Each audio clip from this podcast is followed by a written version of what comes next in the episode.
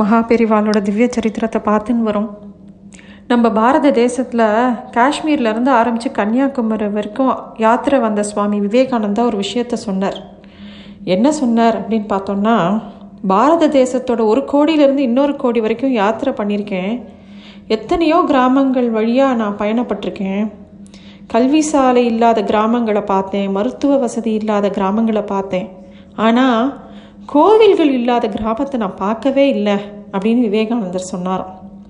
இந்த கோவில் அப்படிங்கிறது இன்றைக்கோ நேற்றோ ஸ்தாபிக்கப்பட்டதே கிடையாது. நம்ம நாட்டில் எத்தனையோ நூற்றாண்டுகளுக்கு முன்னாடி மன்னர்களாலும் மகான்களாலும் உருவாக்கப்பட்டது. பாரத தேசம் அப்படிங்கிறதே ஒரு ஆன்மீக பூமி. அது இங்கே பறக்கிறதுக்கே ஒரு பெரிய புண்ணியம் பண்ணியிருக்கணும். எல்லாரும் வந்து இந்த தேசத்தை விட்டு இன்னொரு தேசத்துக்கு போகணும், அங்கே போய் சம்பாதிக்கணும், இது பண்ணணும், அது பண்ணணும் அப்படின்னு எல்லாருக்கும் நிறைய ஆசைகள்லாம் இருக்குது. அது தப்புன்னு சொல்லலை. இருந்தாலும் இந்த பாரத தேசத்தோட இரு இங்கே இருக்கிற புண் மகா புண்ணிய க்ஷேத்திரம் இது. எந்த எந்த மூலையில் இருந்தாலும் எவ்வளவோ அந்நியர்களோட படையெடுப்புனால நம்ம எவ்வளவோ கோவில்கள், கலாச்சாரம் என்னெல்லாமோ இழந்திருக்கோம், நிறைய செல்வங்களை இழந்திருக்கோம். இருந்தாலும் நம்மளோட பக்தியை யாருனாலையும் குறைக்க முடியல.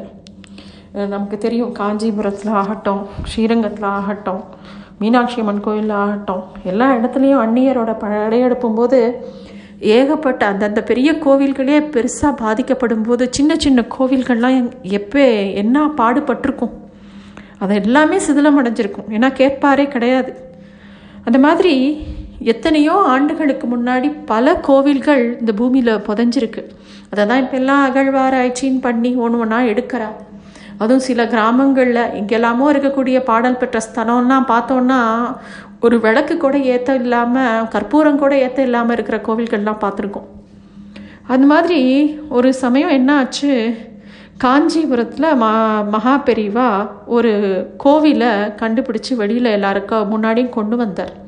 அந்த ஒரு சம்பவத்தை தான் இப்போ நான் சொல்ல போகிறேன். ஒரு சமயம் காஞ்சி ஸ்ரீமடத்தில் மகாபெரிவா இருந்தார். அவர் கூட சில பக்தர்கள்லாம் இருந்தார். அப்போ அவர் பேச ஆரம்பிக்கிறார். அவகிட்ட காஞ்சிபுரத்தை கோவில் நகரம்னு சொல்கிறோம், இங்கே நிறைய கோவில்கள் இருக்குது, நீங்கள் நிறையா கோவில்களுக்கு நீங்கள்லாம் போயிருப்பேன், ஆனால் இங்கே ஒரு சிவா விஷ்ணு கோவில் ஒன்று இருந்தது, நீங்கள் யாராவது கேள்விப்பட்டிருக்கீங்களா, தரிசனம் பண்ணியிருக்கீங்களான்னு கேட்டாராம் மகாபெரிவா. அங்கே இருக்கிறவா எல்லாரும் உள்ளூர்வாசிகள், முக்கால்வாசி பேர் எல்லா கோவிலுக்கும் போயிருக்கா. எல்லாருமே அந்த காஞ்சியில் இருக்கிற இருக்கிற ஒவ்வொரு தெருவில் இருக்கிற கோவிலும் தரிசனம் பண்ணியிருக்கான்.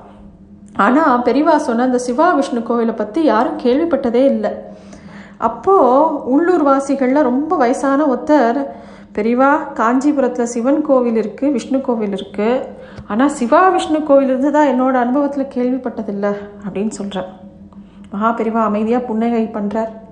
அப்புறமா சொல்கிறார், காஞ்சிபுரத்தில் சிவா விஷ்ணு கோவில் உண்டு, இந்த கோயில் எங்கேயும் கண்காணாத இடத்துல இல்லை, ஏதோ நம்ம மடத்து பக்கத்தில் ஏகாம்பரேஸ்வர கோயில்கிட்ட பக்கத்தில் தான் இருக்குது அப்படின்னு சொன்ன உடனே எல்லாருக்கும் ஆச்சரியம், பிரமிப்பு.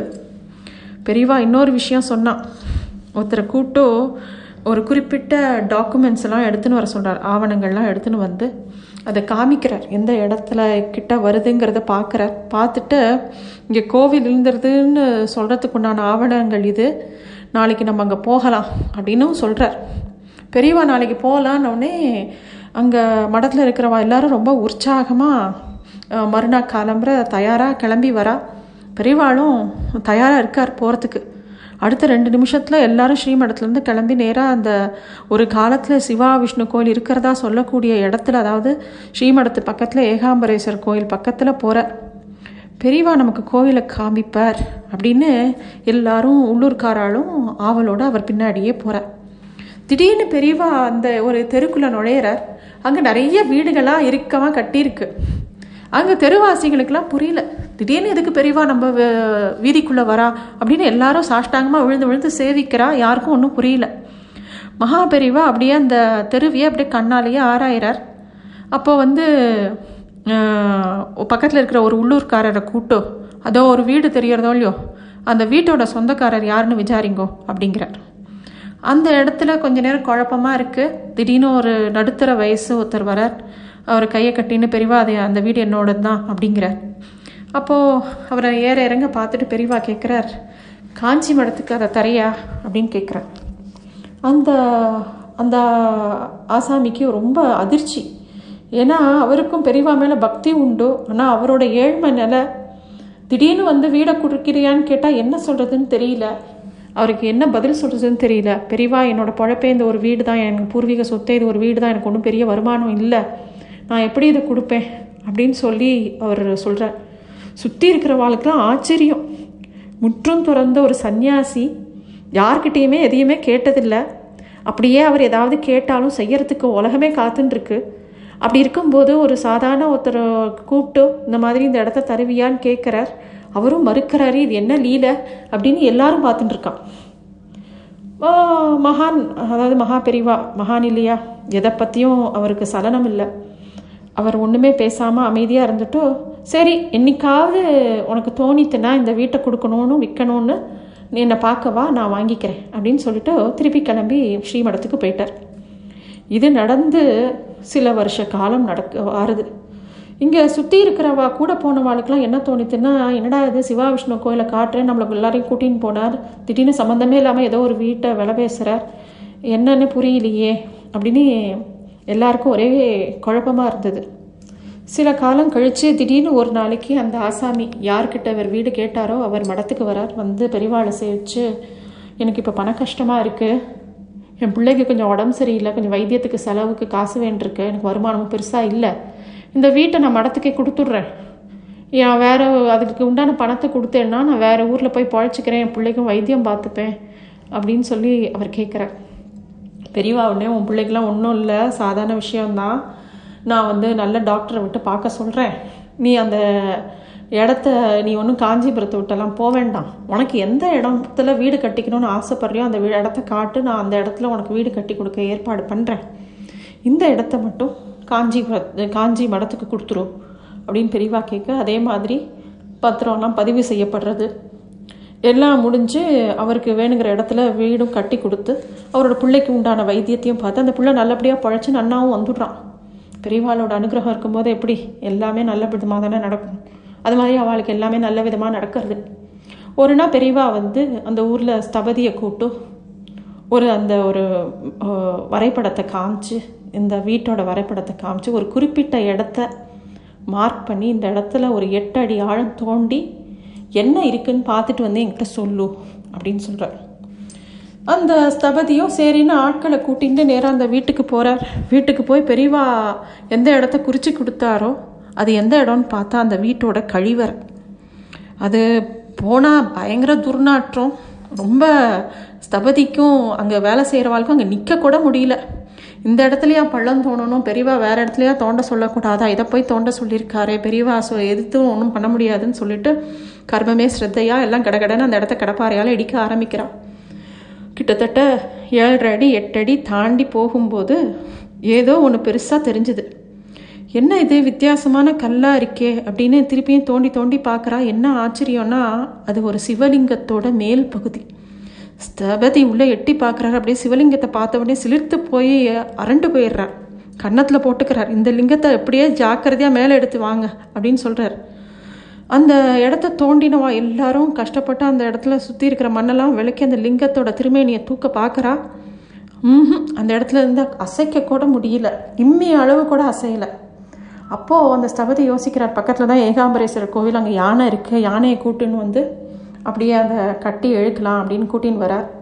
யானை வந்தும் யானையை வச்சு கட்டி இழுத்தும் அந்த இடத்த விட்டு எதுவும் நகரலை. உடனே என்ன பண்ணுறதுன்னு தெரியல, நேராக பெரியவாளை போய் பார்க்க போகிறார் ஸ்தபதி. போய் பெரியவாளை நமஸ்காரம் பண்ணி நடந்த விஷயத்தெல்லாம் சொல்கிறார். யானையை கொண்டு வந்து எடுக்க பார்த்தே முடியல, நிறையா பேர் ஆட்களை போட்டு எடுக்க பார்த்தே முடியல, என்ன பண்ணுறதுன்னு தெரியல பெரியவா அப்படின்னு சொன்ன உடனே அவர் வந்து உடனே ஒரு கணம் மகா பெரியவா கொஞ்சம் நேரம் தியானத்தில் இருந்துட்டும் தான் நானே வரேன் அப்படின்னு கிளம்புறார். அப்போ கிளம்பும்போது கையில் கங்காஜலம், வில்வ இலை, கற்பூரம்லாம் எடுத்துக்கோங்கன்னு சொல்லிவிட்டு நேராக அங்கே போகிறார். அங்கே போய் ஸ்தபதி காமிச்ச அந்த இடத்துக்கு போகிறார். அதாவது ஒரு கழிவறை இருந்த இடம் அது, அந்த இடத்துக்கு பெரியவா போகிறார். அங்கே போய் அங்கே அந்த சிவன் மேலே இதை வில்வேலையை போட்டு கற்பூரத்தை காமிச்சு கொஞ்சம் நேரம் தியானத்தில் உட்காந்து எல்லாரும் அங்கே இருக்கிறவா எல்லாம் நமச்சிவாய நமச்சிவாய சம்போ மகாதேவ ஹரஹர மகாதேவன் எல்லாரும் நாமங்களை ரொம்ப உணர்ச்சி பொங்க எல்லாரும் பேசி சொல்லிகிட்டே இருக்கா. அப்புறமா ஸ்தபதியை வந்து இப்போ எடு அப்படின்னு சொல்லும்போது அவள் நகர்த்தும் போது அப்படியே ஒரு சின்ன கை குழந்தை அப்படியே வர மாதிரி லிங்கம் கையோடு வந்ததான். அதாவது ஒரு சின்ன குழந்த கை குழந்த ஒரு கூட்டத்தை பார்க்கும்போது அந்த கொஞ்சம் அரண்டு போகிற மாதிரி அந்த சிவலிங்கமானது அந்த இடத்த இருந்து நகரத்துக்கு பயந்ததான் அப்படின்னு சொல்லியிருக்காள். ஆனால் பெரியவா தானே அங்கே ஒரு அம்மா மாதிரி இருந்துட்டு அதை எப்படி எடுக்கணும் லாவகமானு எடுத்து வெளியில் எடுக்கிறா. அதுக்கு உண்டான எல்லா வேலைகளும் நடக்கிறது. அப்புறம் திருப்பியும் பெரியவா சொல்கிறா இதே இடத்துல இன்னொரு இடத்த குறித்து கொடுத்து அந்த இடத்துலையும் தோண்டு அப்படிங்கிறார். ஸ்தபதிக்கு புரியல. இப்போ தானே நம்ம தான் சிவலிங்கத்தை எடுத்தாச்சு, சிவன் கோயில் இருக்குதுன்னு தெரிஞ்சு போச்சு, திருப்பியும் எதுக்கு தோன்ற சொல்கிறார் அப்படின்னு புரியல. ஆனால் பெரியவா சொன்னதுக்கப்புறம் மறுபேச்சில்லை, திருப்பியும் தோன்றார். தோண்டி தோண்டி பார்க்கும்போது அங்கே இன்னொரு விக்கிரகம், அனந்த சயனத்தில் இருக்கிற ரங்கநாதரோட விக்கிரகம். அப்படியே ஸ்தபதிக்கு என்ன சொல்கிறதுனே தெரியல. பெரியவா உள்ள இன்னொரு ரங்கநாதர் விக்கிரகம் கிடச்சிருக்குன்னு சொல்கிறார். பெரியவா இதெல்லாம் நடக்கும்போது அங்கேயே ஓரமாக ஒரு இது ஆஸ்தானத்தை போட்டுன்னு அங்கேயே உட்காண்ட்ருக்கார். உட்காண்டு இத்தனையும் தன்னோட மேற்பார்வையிலேயே அவரோட மேற்பார்வையிலேயே இந்த கோவிலை உள்ளேருந்து வெளியில் எடுக்கிறார். எல்லாரும் சாஷ்டாங்கமாக சேவிக்கிறா எல்லா விக்கிரகத்தையும் எல்லாரும். அதுவும் இந்த ஸ்தபதி தேம்ப ஆரம்பிச்சிடுறார். எப்படி எப்பேற்பட்ட தெய்வங்களை எங்கே போய் புதைச்சி வச்சுருக்கோன்னு அந்த ஸ்தபதினால் தாங்கவே முடியல. ஸ்தபதி நேராக பெரியவாட்ட போய் மன்னிப்பு கேட்குறாராம். என்ன இந்த இடத்துல கழிவறை இருக்குது, இதை போய் தோண்ட சொல்லிட்டாரே, வேறு இடத்த சொல்லியிருக்கக்கூடாதான்னு ஒரு நிமிஷம் நினச்சேன். நான் வந்து இங்கே வந்து ஒரு ஒரு மணி நேரம் இந்த வேலை பண்ணுறதுக்காக இவ்வளோ யோசிச்சிட்டேனே. எத்தனை காலமாக சிவனும் பெருமாளும் இதுக்கு அடியில் இருந்திருக்கா, எப்பேற்பட்ட மகா பாவத்தை பண்ணியிருக்கோம் நம்ம அப்படின்னு சொல்லி கதறி அழுதாராம் அந்த ஸ்தபதி. அப்போ பெரியவா அவரை ஆறுதல் பண்ணி ஆஸ்வாசப்படுத்தி இந்த இடத்துல ஒரு காலத்தில் சிவா விஷ்ணு கோயில் இருந்தது, இந்த சிவனும் ரங்கநாதரும் இங்கே தான் கோவில் கொண்டிருந்தா, நடுப்புற கொஞ்ச காலம் ஏனோ நமக்கெல்லாம் தரிசனம் தரல, இப்போ திரும்ப கிடச்சிருக்கா, அதுக்கு நம்ம சந்தோஷப்படணும். அனந்த பத்மநாபன் ஈஸ்வரன் ரெண்டு பேரும் சேர்ந்து கிடச்சிருக்கா, அதனால இந்த கோவிலுக்கு அனந்த பத்மநாபேஸ்வரர் அப்படின்னு திருநாமம் வைக்கலாம். மேலேயே ஒரு நல்ல ஒரு நல்ல கோவிலை கட்டுவோம், எதிர்காலத்தில் எல்லாரும் வந்து இங்கே தரிசனம் பண்ணுங்க அப்படின்னு சொல்லிட்டு பெரியவா அங்கேருந்து கிளம்பி போனாராம். பின்னாட்களில் அங்கேயே ஒரு சிவா விஷ்ணு கோவில் எழும்பித்து இன்றைக்கும் அந்த கோவில் ஏகாம்பரேஸ்வர கோவிலுக்கு பக்கத்தில் இருக்கிற லிங்கப்பந்தரில் இருக்குது, நம்மலாம் போய் தரிசிக்கலாம். மகாபெரிவா இந்த மாதிரி ஒரு விஷயத்த எடுத்து நமக்கு காமிச்சிருக்கா. எதுக்கு காமிச்சிருக்கா அப்படிங்கிறத நம்ம யோசிக்கணும்.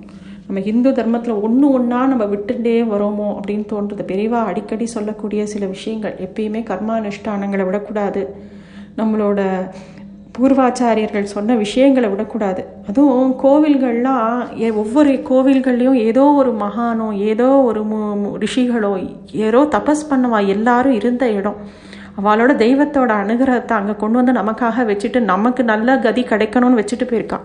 நம்ம எல்லாத்தையும் காலப்போக்கத்தில் இது நம்ம வெஸ்டர்னைஸ்டாக போகிறோம், அதை மாடர்னாக ஆக்குறோம், இதை மாடர்னாக ஆக்குறோன்னு நம்ம எல்லாத்தையும் விட்டுட்டோன்னா எல்லாம் போயிடும். ஏன்னா எப்பயோ ஒரு சமயம் நம்மளை காப்பாற்றுறதுக்கு விஜயநகர சாம்ராஜ்யம் தோன்ற மாதிரி இனிமேல் எந்த சாம்ராஜ்யம் தோன்றி நம்மளெல்லாம் காப்பாற்றும் தெரியாது. இதெல்லாம் நம்ம வந்து பெரியவாளோட வாழ்க்கை லைஃப் லெசன்ஸில் இருந்து நம்ம கற்றுக்கணும். பெரியவா நமக்கு காமிச்சு கொடுத்த எல்லா லைஃப் லெசனையும் நம்ம உள்வாங்கிண்டு அதை நம்ம அப்ளை பண்ணி நம்ம வாழ்க்கையில் அது மாதிரி நடந்துக்கணும். இன்னும் நிறைய விஷயங்களை அடுத்த எபிசோடில் பார்க்கலாம். நன்றி.